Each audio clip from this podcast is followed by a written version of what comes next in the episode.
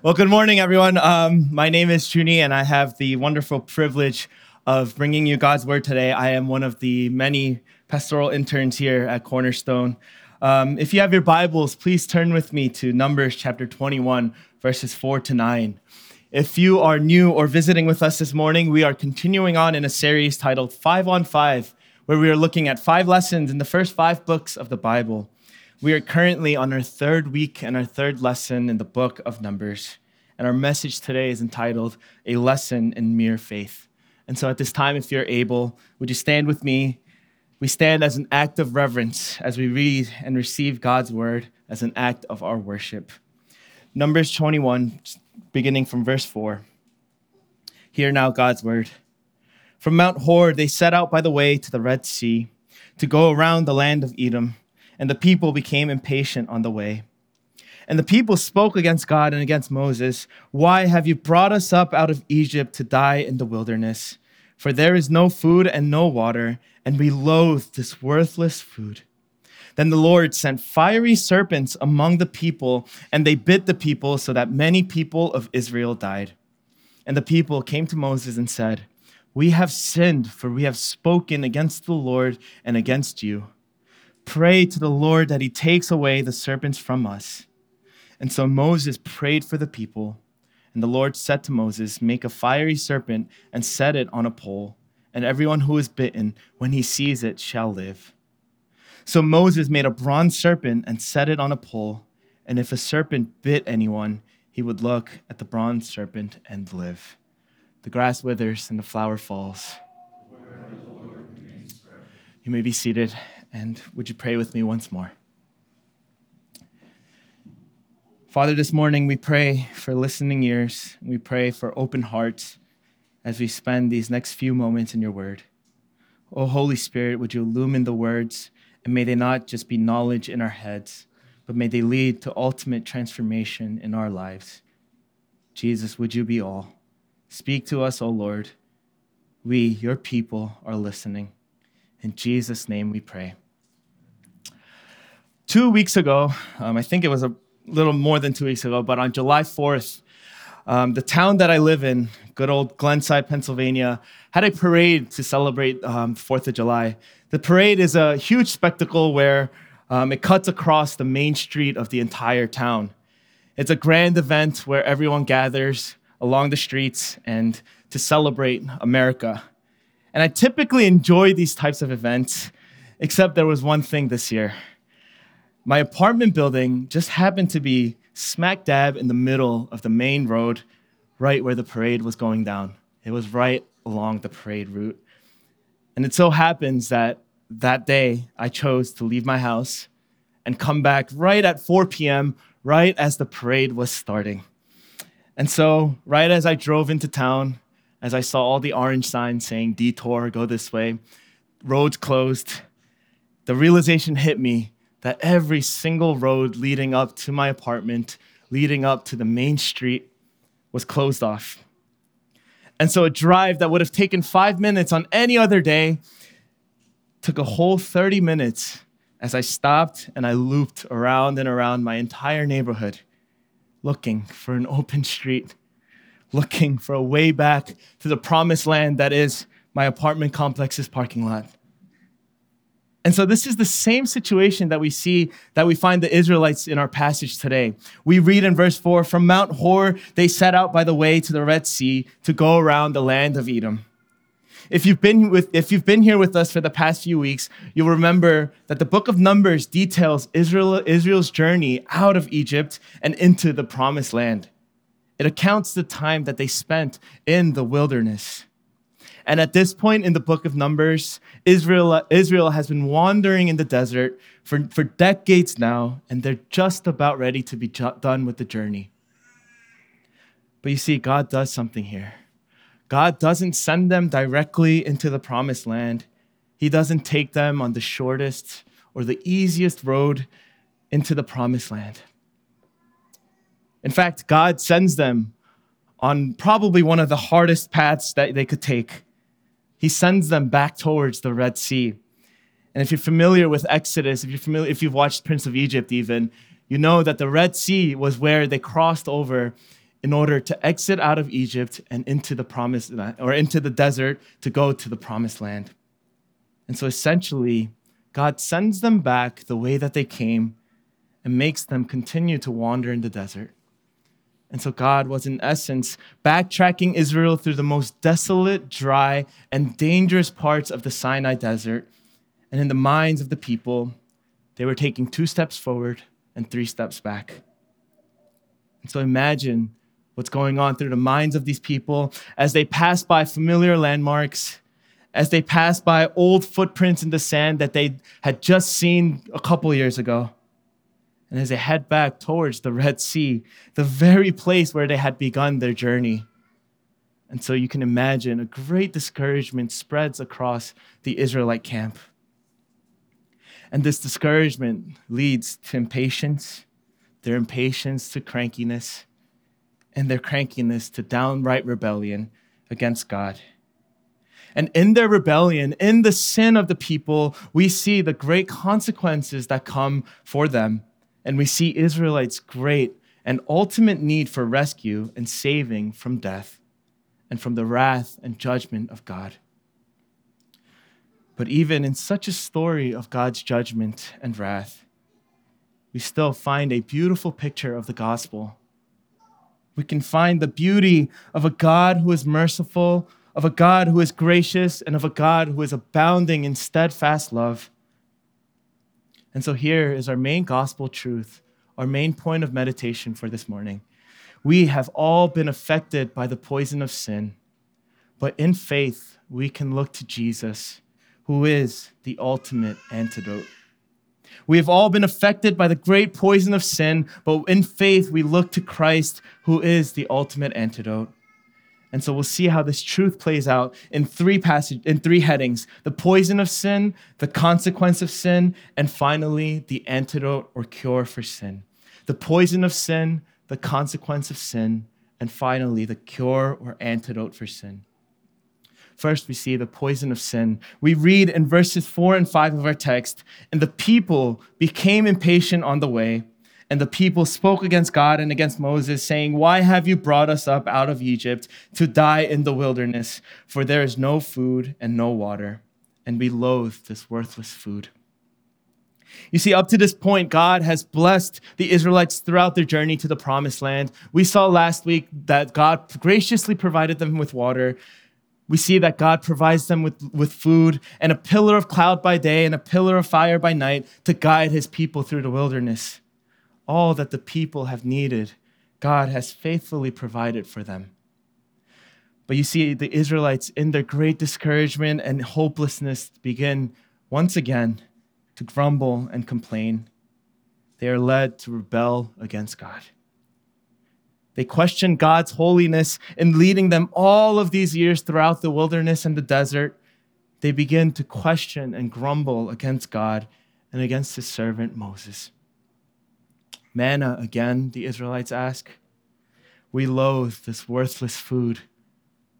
Manna again for the 40th year in a row. And you might be wondering, was that really that bad?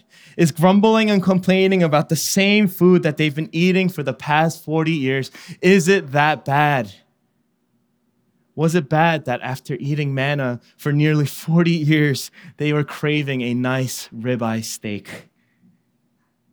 But you see, the grumbling, the rebelling of the Israelites points to a much deeper issue of the heart, one that still poisons all of our hearts.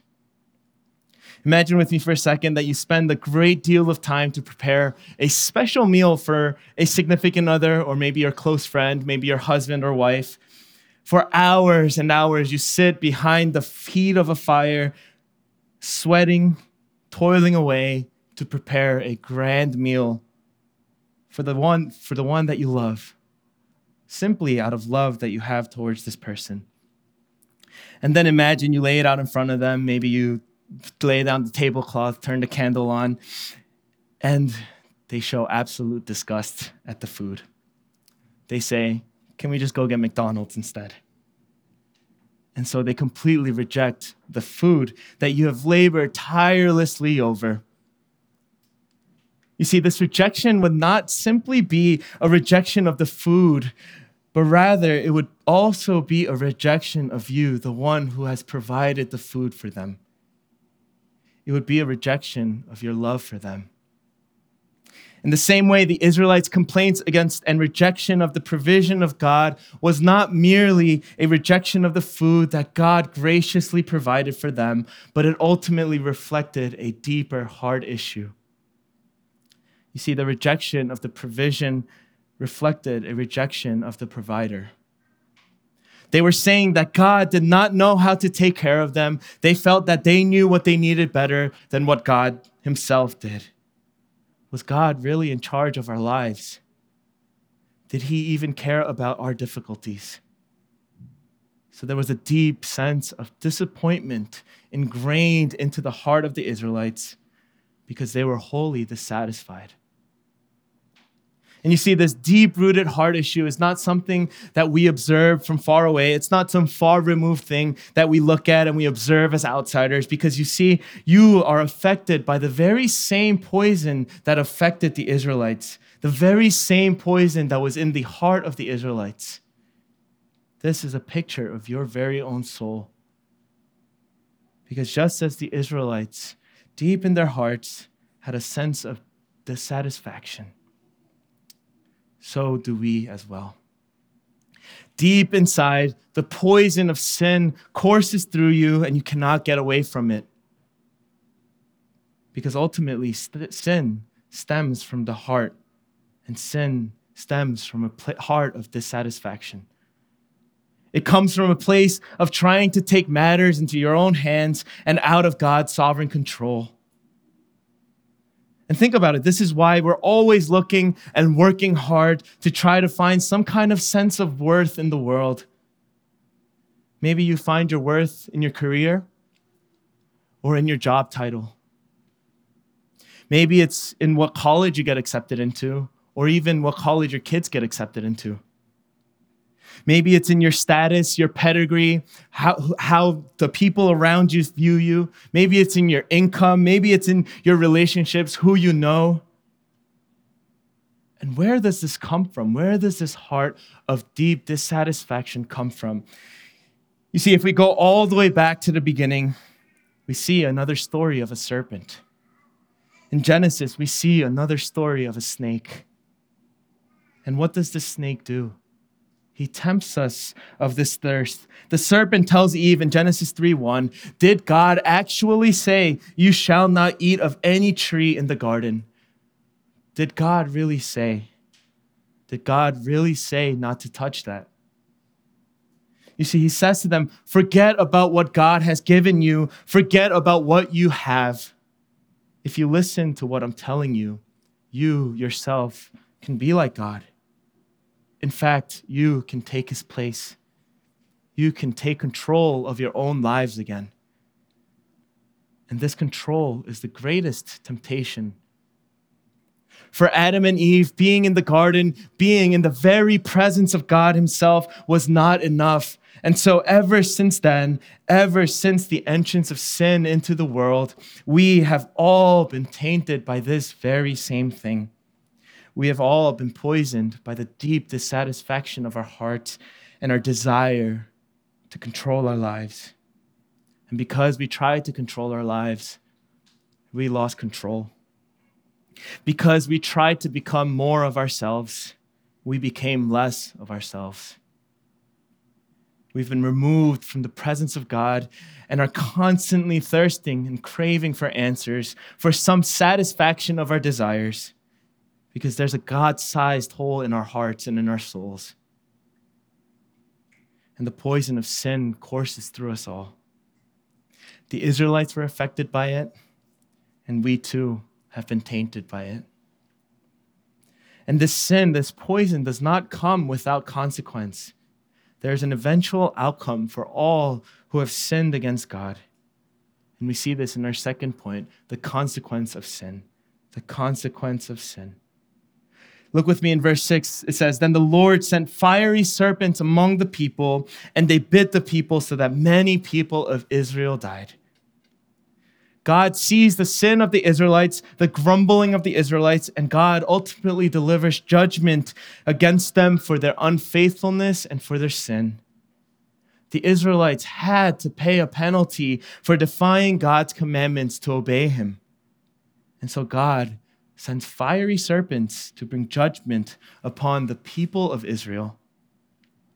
The people have rejected a blessing from heaven, and so they receive a curse from the desert. They were offered nourishment and life in the form of bread from heaven, but they rejected it and instead received disease and death from snakes.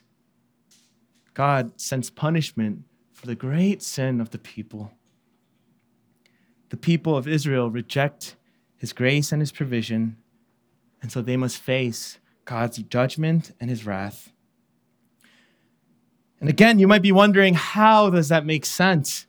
Shouldn't the punishment at least be proportionate to the wrong committed? Yes, we said that they do deserve punishment, but shouldn't the punishment at least be proportionate to the wrong committed? All that the Israelites did was complain about some food. How was the punishment of death fair compared to the wrong committed? It's like receiving the death penalty for speeding. But you see, the thing is, as we looked at earlier, the grumbling of the Israelites reflected a much deeper, a deep rooted sinfulness of their hearts. It reflected their lack of faith in a sovereign God, and it reflected their desires to take matters into their own hands. You see, their actions were not just sinful actions from an otherwise good people, rather, it was a sinful action from a sinful people. Because their actions simply reflected their sinful hearts. And so, the consequence that the people receive, the consequence that the people face, is indeed exactly what is deserving of a people who are unholy and unfaithful to a holy and faithful God all who have been tainted by the poison of sin, and all who have fallen short of the glory of God, all who have been unholy against, an, against the holy God, deserve death and deserve ultimate judgment. Romans 6:23 tells us for the wages of sin is death. The consequence of sin is ultimately death. And these fiery serpents that we see in our passage are the perfect picture of this consequence. The fiery snakes were actually not called fiery snakes because they were literally on fire. You'll see if you see some pictures of this image depictions of this of, of this event, you'll see that the snakes are literally on fire. But the fiery snakes were actually called that because the venom of the snakes would feel like fire in the blood of those that the snakes bit, and they would surely, without a doubt, die an excruciating death. The venom that ended up in the bloodstream of the people and ended up killing them gives us an image of the deadliness of the poison of sin in our lives. Because once the people were bitten, their doom was certain. It was just a matter of time until they would die. And so the consequence, indeed, is fit for the wrongdoing. And in the same way, everyone who has been bitten by the poison of sin is deserving of death. And that means you too, who have been bitten by the poison of sin, deserve the fiery death that the Israelites experienced. You deserve the same judgment that God casted upon Israel. And again, you might be thinking, my sins aren't that much though. They aren't as bad when you compare it to that person or this person how about the one who murdered someone? How about the one who committed adultery and cheated on his wife or husband? Those guys, those people, their sins are much. Mine are not that great. And compared to them, I am little, and my sins are little. But you see, just like the Israelites, our sins stem from a much deeper place. It stems from a deep dissatisfaction of our hearts, from a heart of sin and that deeply rooted heart of sin, no matter how small the actual sin may be, is deserving of judgment from a holy God. And if the story in Numbers were to end there, there would be no hope. We would all be condemned to death as sinners. And the Israelites, there would be no Israel. They would have all died. But praise God that the story does not end there. Praise God that God Himself would provide for the Israelites a cure, an antidote for the poison and the venom of the fiery snakes. And so we see this in our third point the cure, the antidote for sin. You see, the Israelites confess to Moses for their sins and say, Moses, please intercede on our behalf. And Moses does, does so, and God, in his mercy, relents and provides a great rescue for his people. We read in verse 8 and 9 And the Lord said to Moses, Make a fiery serpent and set it on a pole, and everyone who is bitten, when he sees it, shall live. So Moses made a bronze serpent and set it on a pole, and if a serpent bit anyone, he would look at the bronze serpent and live. In the depths of their sin, the people cry out to God, and God, in his great faithfulness and love to his people, pours out an overflow of mercy. Yes, God delivered rightful and deserved judgment against the people who had sinned against him. But then he delivered mercy. This wasn't some sort of backpedaling or changing his mind or, or God being fickle. He wasn't being wishy washy. Rather, it was actually God's divine nature on full display. Because he is holy, he must deal with the sin of the Israelites. But because he is love, but because God is love, he chooses to offer mercy for his people. And this great mercy comes in the form of a bronze serpent that God commands Moses to build and set on a pole. There was no human cure or human remedy for the bite of the fiery serpents, but there was indeed hope for the people. For God Himself provided the cure, the antidote for the venom of the fiery snake. And once the bronze serpent was set upon the pole, everyone who looked at the bronze serpent would live and would be cured the venom of the snake would no longer affect them. And notice that God doesn't simply just remove them, just remove the, the snakes from the camp. If I was the Israelites, I would have surely asked that. I would have said, God, just get rid of them. How easy of a solution, how much easier of a solution is that? If you just got rid of them, they would no longer bother us. But you see, that's not the solution that God provides for them the fiery snakes were still there. There's no mention of the fiery snakes disappearing or going away. The consequences of sin, the, the consequences of the sin of the Israelites still remained with them. They were still bitten and they still felt the fiery poison of the serpent. But what God did provide for them, what God did provide for them was ultimate salvation from death. He allowed the Israelites who trusted and put their faith in him to avoid perishing as a result of their sin. And all that it, it took, all that it would take to be saved, was to look. Anyone who simply looked at the bronze serpent would, be, would live and would be saved. And the interesting thing to note here, there's two interesting thing, things to note. Is one is that God commands Moses to make a serpent that is made out of bronze. And in the Old Testament, bronze often symbolizes the wrath of God. Additionally, serpents are also used to represent sin, temptation, and evil. I mean, even think about the Genesis account that we just looked at. The beginning of all evil, the beginning of all sin came from a serpent.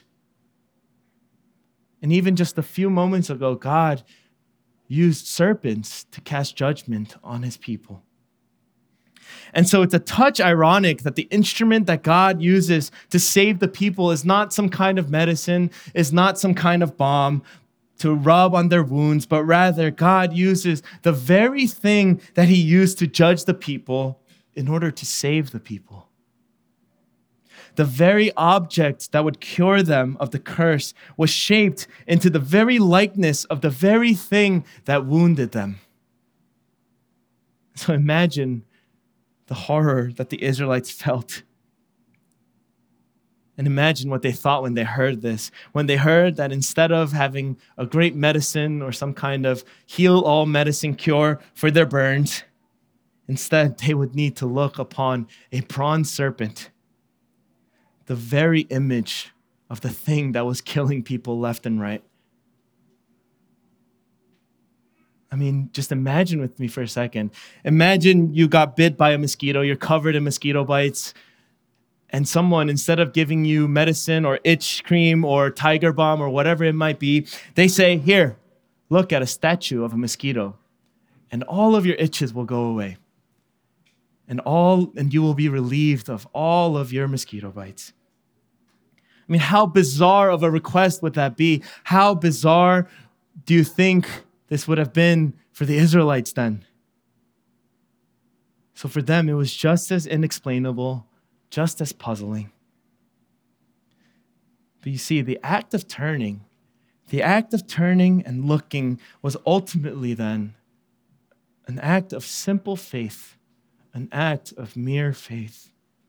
Turning to the symbol of sin and judgment in order to live required a great amount of faith in God, faith in God's mercy and his desire for their good. With just a little faith, by turning and looking to the bronze serpent, they would surely live.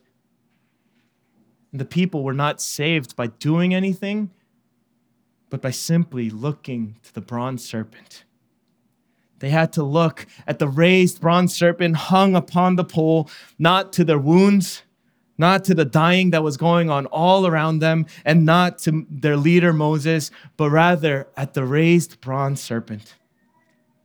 They had to trust and have faith that something as seemingly foolish as looking at a serpent on a pole was enough to save them. The bronze serpent, you see, suggests that for those bitten by the serpent in the wilderness, the way to the promised land, the way into the promised land was one of great faith and recommitment to God's difficult but healing ways. And so when the grumbling Israelites look to the bronze serpent in faith, held high on a pole, they were saved from the punishment that they so deserved. Mercifully, God uses the emblem of his judgment to draw his people back to himself. And that's great news. That is good news for them. But though the Israelites looked to the bronze serpent to live and were cured, this was only but a temporary cure for their sins. It wasn't enough to completely cure the deep rooted issues of their hearts the problem of sin still remained. And so the Israelites needed a more perfect cure, a more perfect antidote that would cure them once and for all. And for us, we know of something, of someone who is far greater than that bronze serpent that Moses held on the pole. For we know of the ultimate cure to the venomous bite of sin. In the book of John, Jesus himself makes the explicit connection between himself and the bronze serpent. In John 3 14 and 15, we read, And as Moses lifted up the serpent in the wilderness, so must the Son of Man be lifted up, that whoever believes in him may have eternal life. Just as Moses lifted up the bronze serpent, Jesus too was lifted up. He was lifted up and hung upon a cross.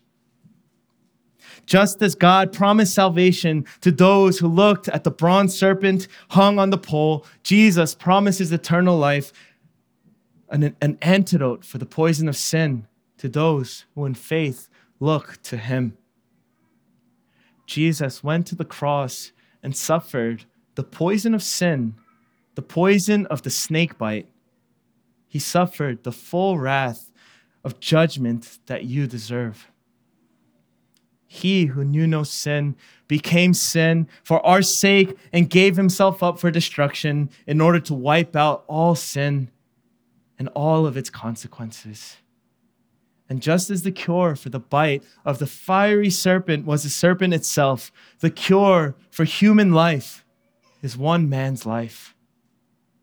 The cure for death, then, is death.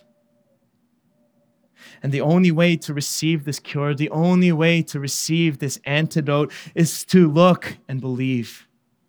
It's as simple as that. In faith, look to the Savior Look to your Savior hanging on the tree. And you see, there's nothing you can do to add or subtract from what Christ did for you. The Israelites didn't find their healing in themselves. They didn't, their healing didn't come from something within them, but rather they had to look up and they had to look away. They had to look away from themselves and to the salvation that God Himself had graciously provided for them. But when you truly reflect on the way that you live life, is it not much easier to look at other things? Is it not easier to look to yourself, maybe to your spouse, maybe to your children? Is it not easy? Is it not easier to look at those things than to look at Jesus?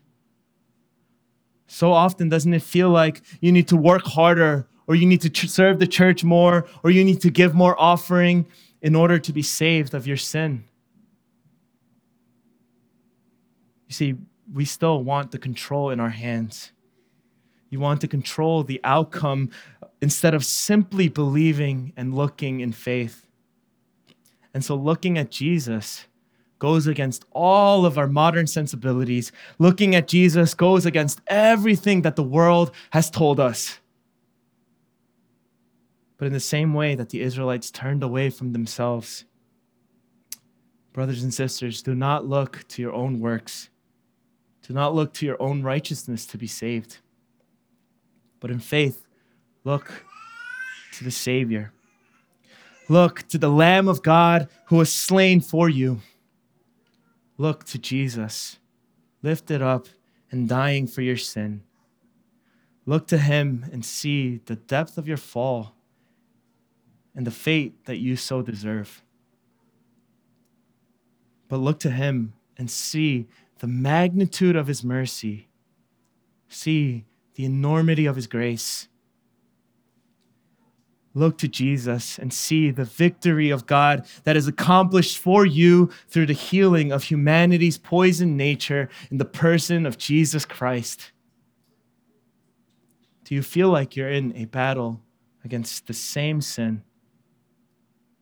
Maybe it's an addiction. Maybe it's constant fighting with your spouse, with your parents, with your children. Maybe it's anger. Or maybe it's jealousy. Or maybe it's even resenting the brother or sister that's sitting right next to you. And you may think that the solution, the solution is within yourself and that maybe you can do better or you can work it out. Maybe you're thinking, if I just try a little bit harder, I can fight against these things on my own. But Jesus gives us a better and more perfect cure. Look to him in faith, believe, and be saved. For we have all been affected by the poison of sin. But in faith, we can look to Jesus. We can look to Christ who is the ultimate antidote. Just as the ancient Israelite looked in faith to a snake on a pole for healing from poisonous venom from a snake, we look to the Savior on the cross to heal us from the poison of sin. Just as the ancient Israelite was required to look in mere faith at the bronze serpent to be saved from death, so too must you now look in faith at the crucified and risen Christ to receive the healing of new birth and to receive the gift of eternal life. So, friends, in faith, look to Jesus. Be cleansed of your sins and live. There's nothing more that you need to do, but in mere faith, look to Jesus. look to Jesus and live. Let's pray together.